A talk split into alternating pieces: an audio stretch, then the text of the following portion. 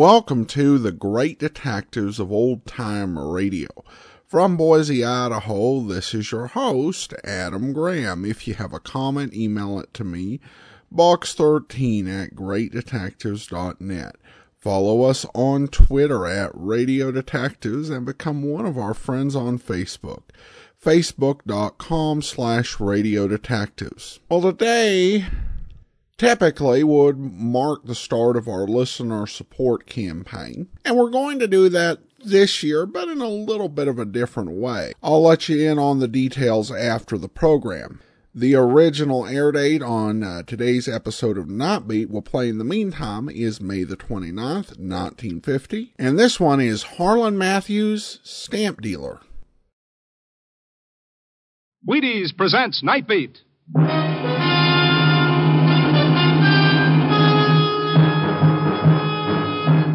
On stage tonight from Hollywood, Nightbeat, another in the Wheaties big parade of exciting half hour presentations. Night Beat.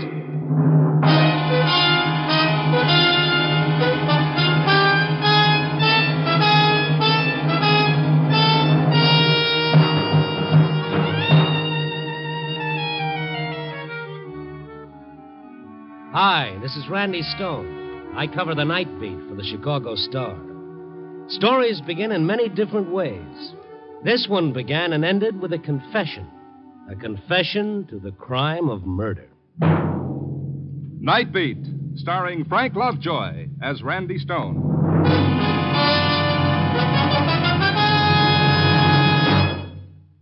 I have a little boy three years old, and he eats Wheaties without any sugar or cream on them, just plain, like peanuts. Now, this isn't necessary for you, of course. You can put sugar and milk and fruit on your Wheaties if you want to, but they are good enough to eat plain. They're crisp, they have a nut like taste, they're all by themselves for flavor, and they give you all their whole wheat goodness in every crispy bite. So if you choose to sit on the back steps eating Wheaties out of the box, it's your very own business. We won't complain. You'll still get that whole wheat and all the nourishment in it.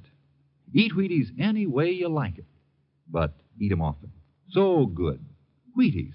Breakfast of champions, that is.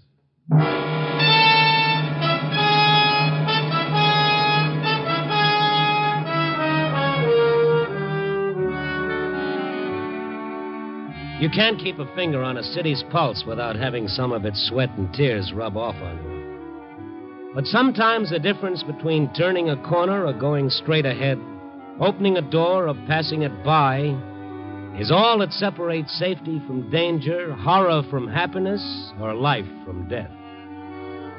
Tonight, the difference lay in whether I should or should not get a shave before starting on my nightly tour of duty. I decided on the shave. Usually, I go to a barber shop on the fifth floor of the Conway building in the heart of the loop. By the time I got there, however, it was after six and the elevator operators had all gone.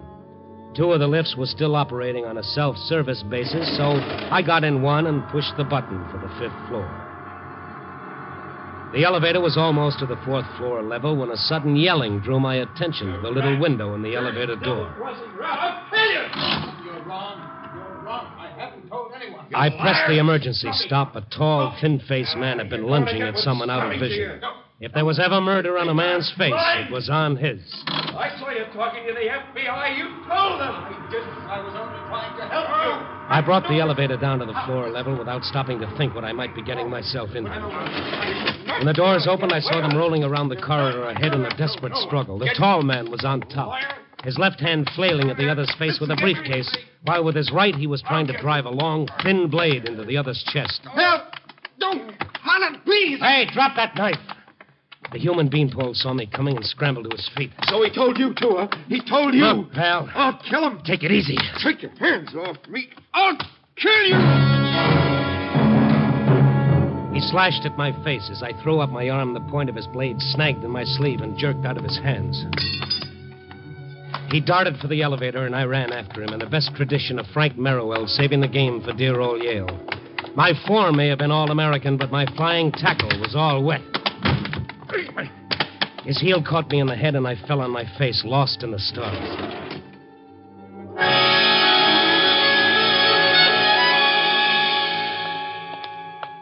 Are you are you hurt? Oh no, no, I'm just stupid. Every time I try to borrow trouble, I always find my credits. Yeah, let me let me help you up. I...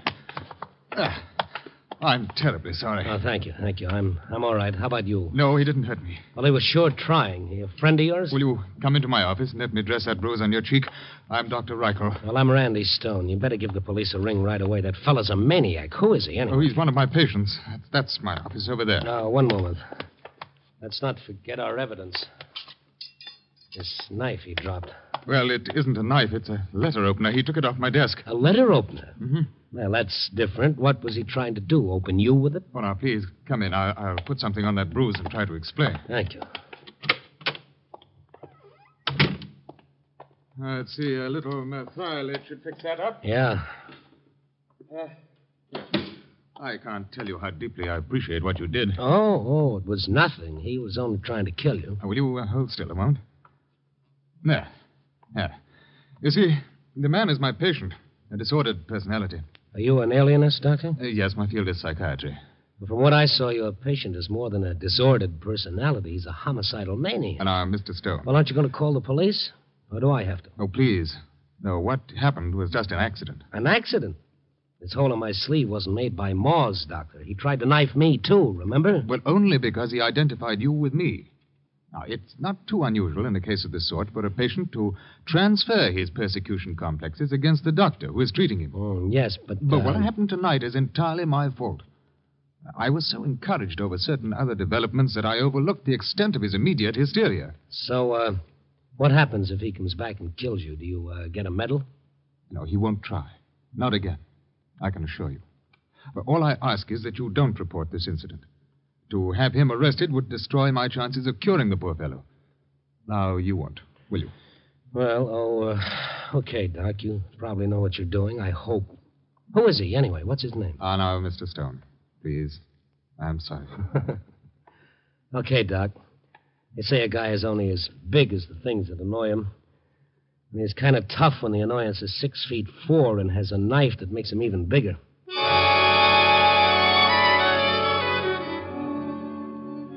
Well, it just goes to show you. A few seconds earlier, a few seconds later, I'd have gone right up and had a shave from a barber.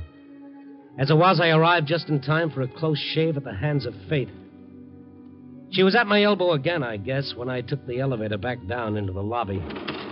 Only this time, fate was in the flesh, and a lot of it. Oh, excuse me. Hey, you dropped this yet? What? This briefcase.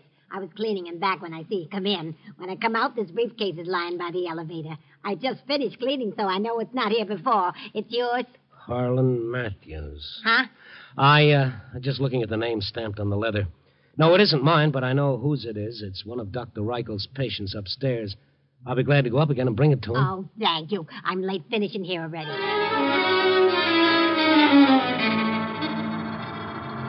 Harlan Matthews. I'd heard the doctor call him Harlan. It was the same man and the same briefcase he'd been using to bash Dr. Reichel over the head.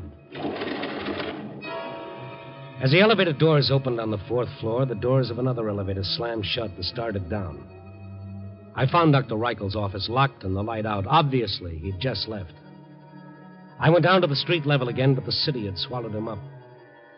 I looked inside the briefcase. It contained a heavy album of foreign stamps belonging to Harlan Matthews.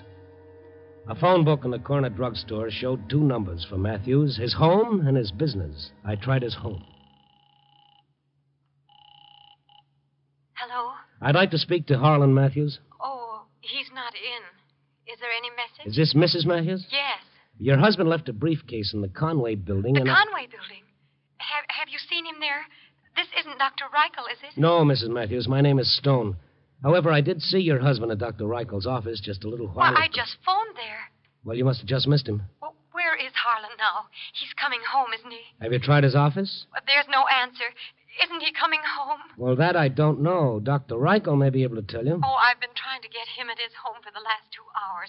He never keeps his office open this late. I just called him on the bare chance that he might be there. Oh. Uh, Mrs. Matthews, why does your husband hate Dr. Reichel? Oh, well, Harlan is sick. He doesn't know what he's saying. Well, then, uh, what does he imagine? I don't know. I don't know. He won't tell me. It's since the war. It's Something to do with the war, something that happened. I don't know what it is. He's sick. Yes, of course, Mrs. Matthews. Well, I'll drive over with the briefcase. I just called to be sure that somebody'd be home.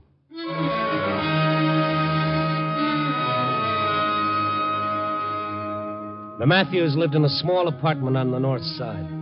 I'd barely touched the doorbell before I heard her footsteps, almost running to open it. Oh, She was a faded little woman just this side of middle age. Behind her in a crib, a baby was crying. Mrs. Matthews, I'm Randy Stone. Uh, the Oh, briefcase. Mr. Stone, I need help. What's wrong, the baby? No, it's Harlan. He just phoned. He's at his office. The way he talked, I think he's going to kill himself. Please, you're a friend of his, aren't you? You, you've just got to stop him. All right, where's your telephone? Wh- Why? Well, the police can get to him a lot quicker than we oh, can. no. No, he warned me that if I sent Dr. Reichel to the police, he'd kill them and himself. Well, okay then, let's go. Oh, my baby. If we're not too late already. Oh, I can't. I can't. My baby is so sick. I just can't leave her. I can't. All right, Mrs. Matthews, it's all right. You stick here. I'll handle it.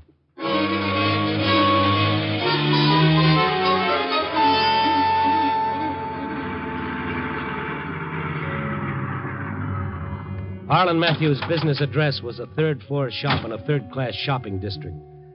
The dry goods store on the street level was still open for business. Its long awning still hung over the sidewalk in memory of the recent May Day sunshine.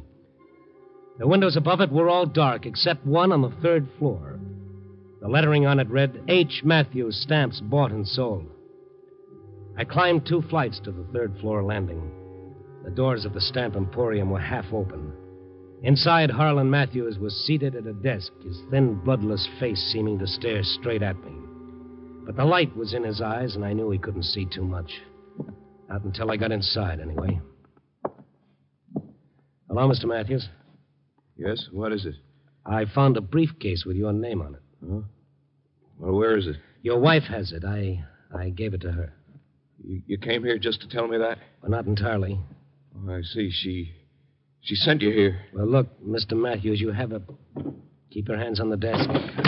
Don't do it. Drop it. Drop that gun. Let go! Let go, you fool! I'm using the gun on myself! You're not using it on anybody. Drop it. Drop it. I'll take that. Sorry I had to hurt you, Matthews, but you're a lot better off alive than dead, believe me. Why? So you can arrest me? Arrest you? What makes you think I'm a cop? Don't think I'm so blind that I didn't recognize you when you came in here. You tried to jump me at Reichel's office tonight. Waiting out in the corridor. You you think I didn't know what was going on? That Reichel had ratted on me. You've got the doc all wrong. Oh, I have, have I? As if I couldn't see through this stupid act of yours. You and Dr. Reichel trying to help me, too, aren't you? All I have to do is talk, don't I? Just relax and talk. Well, what would you like to hear? Look, friend, you don't have to tell me a thing. Yes, why repeat what you know already? Dr. Reichel's already told you everything I ever confided in him. What do you want? A written confession that I shot Captain Claney in the back? Well, I did. Write it down. I'll sign it. Is that what you want? If you don't mind. I- Details? You like details? Look, I- May 6, 1943, two days before we took Tunis, out in patrol. Write it down. I hated him. He was a lousy dog, arrogant, insulting. All right, there it is. Motive, time, place, everything. You satisfied? No, I'm just tired. If you feel like talking, talk to the police, not me. I never saw either you or Dr. Reichel before tonight. My name is Stone. I'm with the Star. If you doubt it, pick up the phone and find out. The papers? Reichel told the papers? Well, you get this into your head and you'll have it in a nutshell? Reichel never told anybody. All I know is what you've just spouted. Me- You sit here like a broken down ham, dramatizing yourself, dreaming up things that never happened, making like a martyr, feeling sorry for yourself, leaving your wife at home worried sick about you. You got a family to think of. Now go on and get your coat. I'm taking you home. Uh, I, I guess maybe you're right. I've been acting like a fool, haven't I? I I'm sorry. You'll feel lots better in the morning, Mr. Matthews. Now come on, let's go. Yeah. I'll put things away first. Uh, may I have my gun? You better let me keep it for a while. Oh, you don't have to worry, Mr. Stone. Not anymore. This note on the table, I was writing it to my wife when you arrived, telling her goodbye. Well, I've changed my mind about dying. Well, we all have our bad days. Shall we go? Yeah. Uh, uh, my gun, please. Oh, it's all right, really. Well, okay. Here, I've taken out the cartridges. Souvenirs, you know. Thank you. I'll, I'll put away these catalogs. Uh, would you mind closing that window for me? I walked over to the big window facing the street. It was wide open from the bottom. I reached up to close it just as a soft footstep sounded close behind me. Try to And Matthews me. pushed me over the sill toward the street below.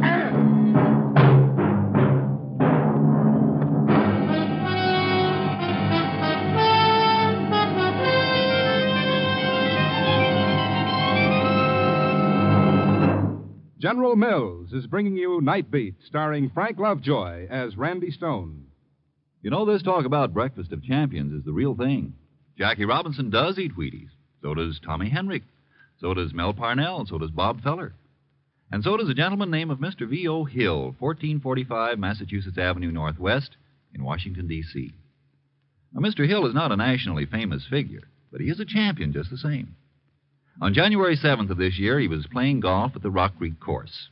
At the 11th hole, Mr. Hill made a 148 yard drive against a pretty stiff wind and made a hole in one. you think he wasn't a champion for a while there? Brother. And I'm standing here telling you Mr. Hill eats Wheaties. He does. Says he eats them regularly. They're whole wheat, you know. There's a lot of energy in whole wheat. It's the kind of energy you need, whether you're dealing with a baseball bat or a golf club or a vacuum cleaner. Get your Wheaties come breakfast time and see if you don't have a better morning. Wheaties, milk, fruit. Breakfast of champions. It's for you, too.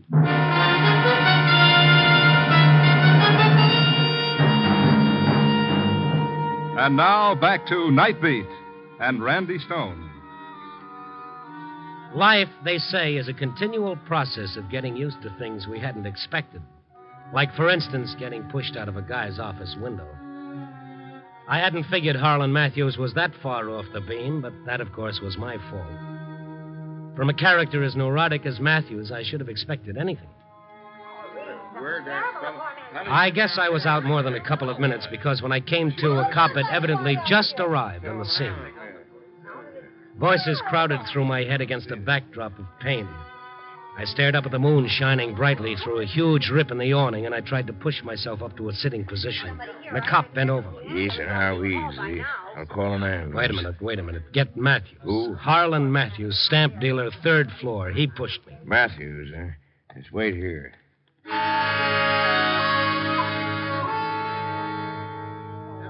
I took inventory of my legs and arms and found them in usable condition. I climbed to my feet. People crowded around, their voices blending in an unintelligible jumble of questions. I staggered through them toward the cab. Their faces swarmed about me, white and staring like faces in a nightmare. I reached out, found the door handle of my car. I opened it and got in. I sat there for a while, trying to reassemble my wits. My head throbbed with pain and my mouth was dry. I wanted a cold drink more than anything I could think of. So I found my keys and drove to the first drugstore I came to. It was the sight of the phone that made me remember Mrs. Matthews. She'd be anxious to know what happened. I had to tell her something. I rang her number. Hello? Mrs. Matthews, it's Randy Stone. What happened? He didn't. No, no, no, I got there in time. Oh, thank God. Where is he? Well, I thought he'd be home by now. But he isn't. When did he leave? But not long ago. Or when you left him, was he all right? Oh, yeah, he was just swell. You ought to see me. What? I'll tell you what. I'll call Dr. Reichel right now and tell him the situation. He should Oh, be. I got a call from Dr. Reichel just a little while ago. Yeah? That is, it came through a message service. They want Harlan to call Dr. Reichel right away. I called the doctor's office to find out why, but the doctor's not there. He's not at home either. Well, why does Reichel want to see him? Didn't they tell you? No. The message just said that it was very important.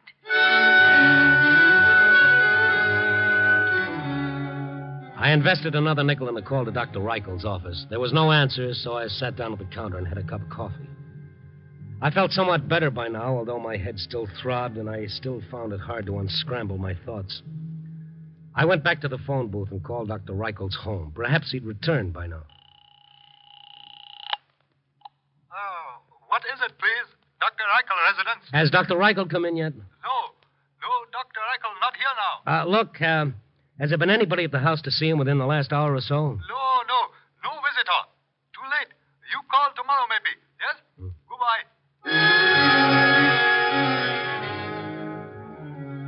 I checked with Mrs. Matthews once again to see if Matthews had returned yet.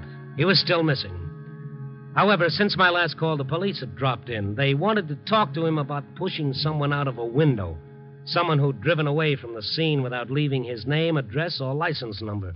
You were with him, Mr. Stone. He couldn't have done it. Oh, yes, utterly fantastic. Uh, you'd better try to get some sleep, Mrs. Matthews. I'll ring you if I locate him. Good night.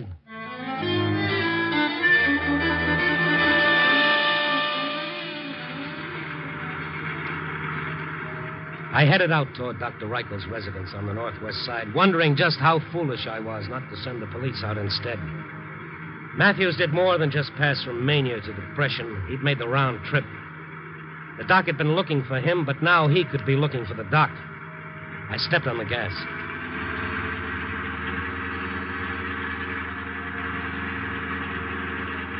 It was quite a drive to Dr. Reichel's home. When I got there, it turned out to be a sizable estate with an impressive driveway curving through the moonlit grounds. The dark hulk of a battered sedan stood parked near the head of the walk that led to the veranda steps. I pulled up behind it. I got out, and I gave it the once over. I touched the top of the radiator. It was still warm. A parade of maples lined the paved walk. Ahead, the house stood dark and still. I lifted my hand to the doorbell. Don't. Well, hello, Matthews. Kind of thought you might be around. What are you doing here, Mr. Stone? Uh, when I hit the pavement, I kept bouncing until I finally landed out here. I hardly expected to find you quite the same as when I left you. Oh, I'm not. I'm smarter. Next time I get that gun you're holding, I'll know enough not to give it back to you. Next time? There isn't going to be a next time, Mr. Stone. Not for you or for your Confederate, the doctor. Oh, yeah, of course. Uh, you could be faking. I took the cartridges out of that thing once. Yeah, so you did. I might have forgotten to reload it. Why don't you try to take it away from me and find out? Well, come on. Is it loaded or isn't it? Make me show you. Well, uh, if I did, it might arouse the neighborhood, don't you think? You might not be able to hang around here waiting for Dr. Reichel. Yes, Mr. Stone, I've already thought of that, or you'd have been dead by now. Unless, of course, the gun isn't loaded. I'm willing to let you force me to show you. All you have to do is take one step toward me. Just one step, Mr. Stone. One single step. And you'll know the answer. Before I do, maybe you could give me some other answers. Answers to a few things I still don't understand. Indeed? What, for instance? Well, for one thing, I still don't understand just what good it'll do you to kill either Dr. Reichel or me. You know the answer to that, you and him both. I wish I did. He said he was my friend. That would help me if I talked, so I told him. Then I saw him talking to the FBI man at the federal building, and I knew I'd made a mistake, that he betrayed me. If he had, would you be free now? Figure it out. I have. They're just waiting to round up some witnesses who saw me shoot Captain Claney. You're wrong, Matthews. You're dead wrong. Reichel hasn't told anyone, anyone at all, and he never will. Same goes for me. I only wish to heaven that were true, because if it were, I'd never have a better reason for killing you than now before you do have a chance to talk. But unfortunately, I'll never be sure that you haven't talked. Well, kill me, there's one thing you can be sure of star billing in an execution party. Really? But right now, it's you who are the star, Mr. Stone. Or maybe this gun isn't really loaded after all. Come on, find out. Give me an excuse for pulling the trigger. There he comes. Back. Against the wall. Stay where you are. Right there. A cold wind rustled the maples as the big car came to a halt at the head of the drive.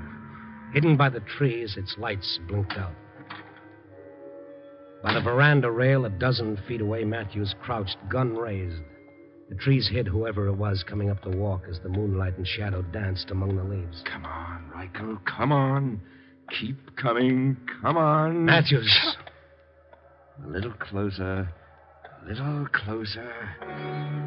In another moment or two, his target would be out of the shadow of the trees into the bright moonlight. Matthews! Huh? Those men with him. Oh, uh, Hiding among the trees, see? They're moving. Where? Where? There. That shadow there, and over there, and over there. Can't you see them? yes, yeah, yeah. They're covering him. He knows you're here. I'll kill him. They'll get you first. You haven't a chance. No, no, no. Drop that gun. Drop it. They'll never get me. Never, never. He thrust the gun to his own head and pulled the trigger six times before I ever got to him. They'll never get me. Nobody.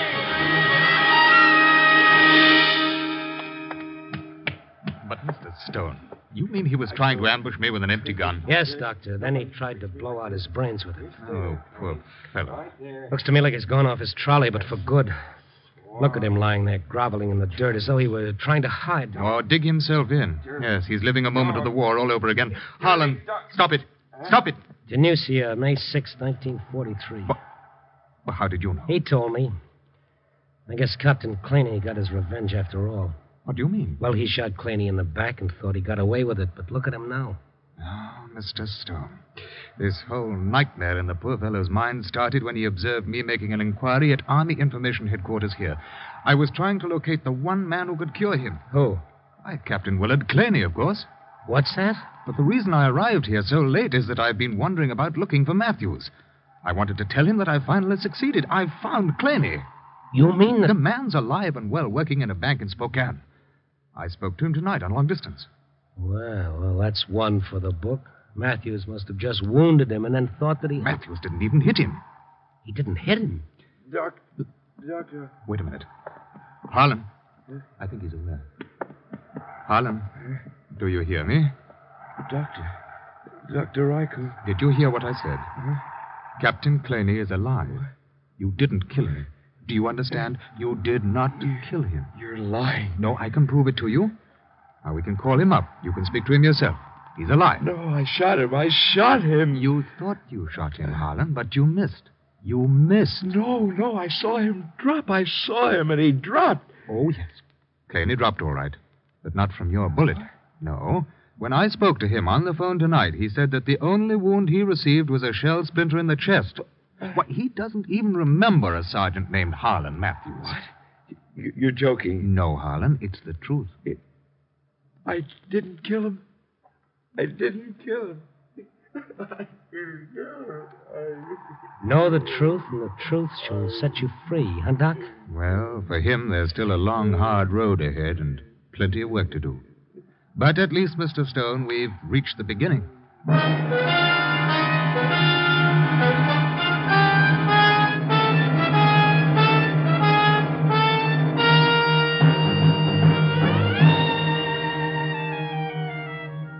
Well, dawn is just around the corner, and the city lights are going out street by street, like the lights in some people's minds.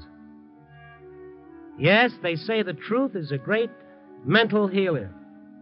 And I guess it is, if you can bear to face it. okay, so let's face it. Copy, boy.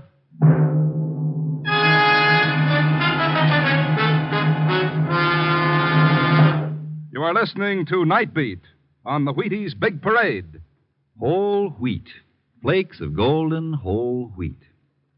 Sounds pretty good, just like that, doesn't it? Everybody knows you need whole wheat, and Wheaties make a very nice way to get it.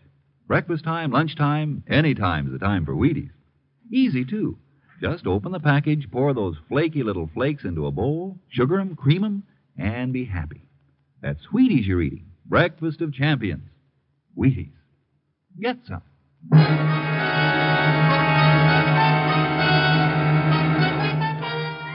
Night Beat, starring Frank Lovejoy, is produced and directed by Warren Lewis and edited by Larry Marcus. Tonight's story was written by Erwin Ashkenazi with music by Frank Worth. The part of Harlan Matthews was played by Jeff Corey. Jeanette Nolan was Mrs. Matthews, and the doctor, Ben Wright.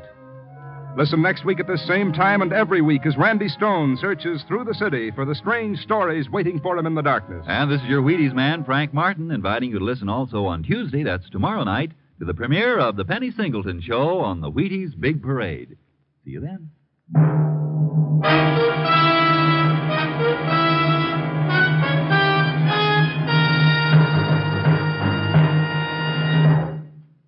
Going to bake a pie sometime soon? Make it with Crust Quick, the Betty Crocker pie crust mix. You know it's a tender, flaky crust that's at the bottom of every delicious pie, sure as you use Crust Quick. And so easy. Just add water to Crust Quick. Mmm, and what pie crust? Tender crust, tasty crust, rich, short, lovely crust, just like Betty Crocker makes. And you can make it. Just add water to Crust Quick. Crust Quick, the Betty Crocker pie crust mix.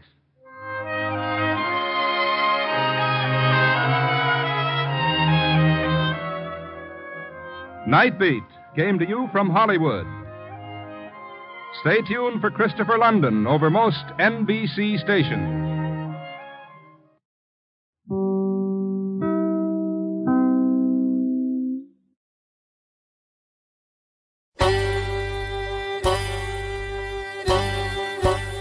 Hi, this is Andrew from OTRWesterns.com. I wanted to invite you to come take a look at our site where we put out podcasts of old time radio westerns. Check us out at OTRWesterns.com. You're listening to The Great Detectives of Old Time Radio with Adam Graham. Now let's get back into the show.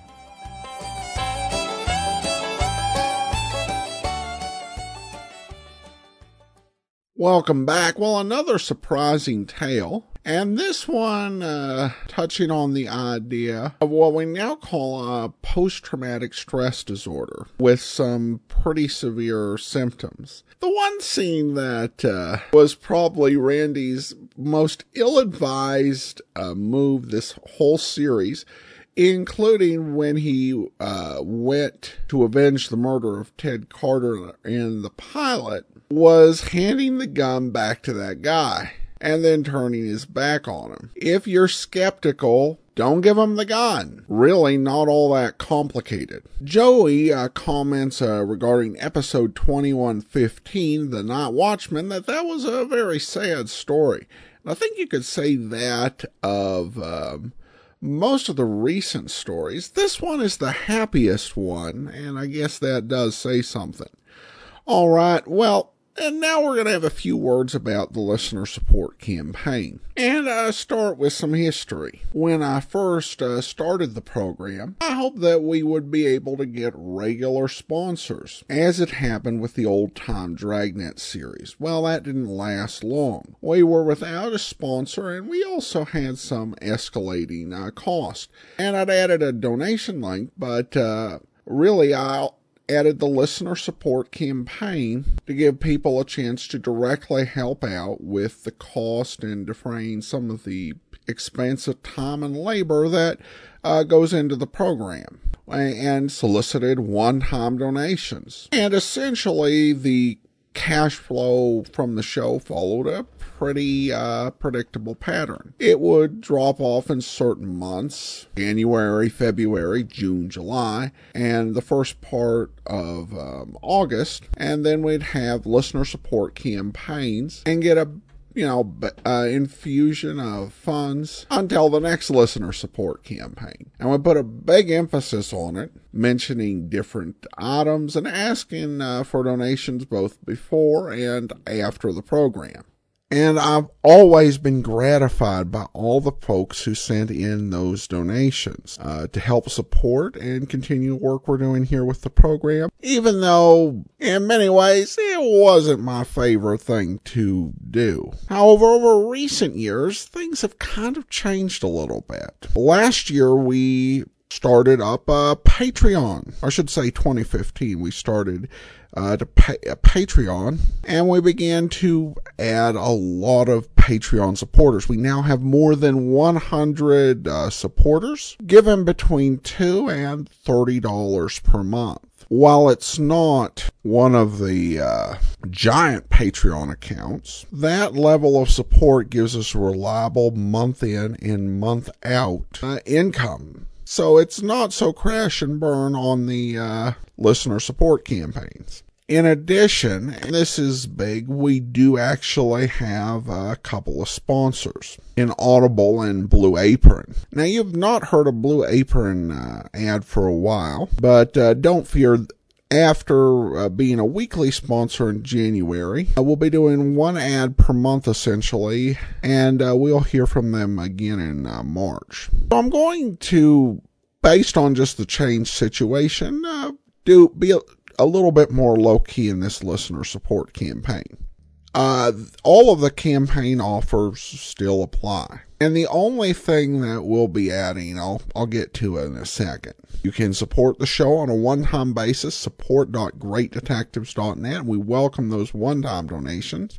You can become a Patreon supporter at patreon.greatdetectives.net. During the listener support campaign, uh, for donation of $20 or more, we'll send you an uh, a free ebook and an additional thank you gift of your choice. And the available thank you gifts are all at support.greatdetectives.net. The only thing that is new to this year's campaign is I've added uh, Kindle book versions of the Who is Johnny Dollar matter. You can get it in paperback for a donation of $100 or more, or you can get the Kindle version for $50 or more. Everything else is exactly as it has been. The variety of classic movies, audiobooks, audio dramas, with Sherlock Holmes, Perry Mason, and uh, much more. These are things that, in one form or another, I've enjoyed. And I would love to uh, send them along to you as a thank you gift so that you can enjoy them too. And in the case of uh, many of the audio dramas, I'm pleased to uh, help do a little bit to help out and promote some of the great modern audio drama companies out there, such as uh, Colonial Radio Theater and uh, Jim French Productions, by introducing folks to some of their work. So you can uh, view a full list at support.greatdetectives.net. But that's going to be as detailed as it gets, and we'll see how things go this year. All right, that'll be it for today. If you do have a comment, send it to me, box13 at greatdetectives.net. Follow us on Twitter at Radio Detectives and become one of our friends on Facebook. Facebook.com slash Radio Detectives. From Boise, Idaho, this is your host, Adam Graham, signing off.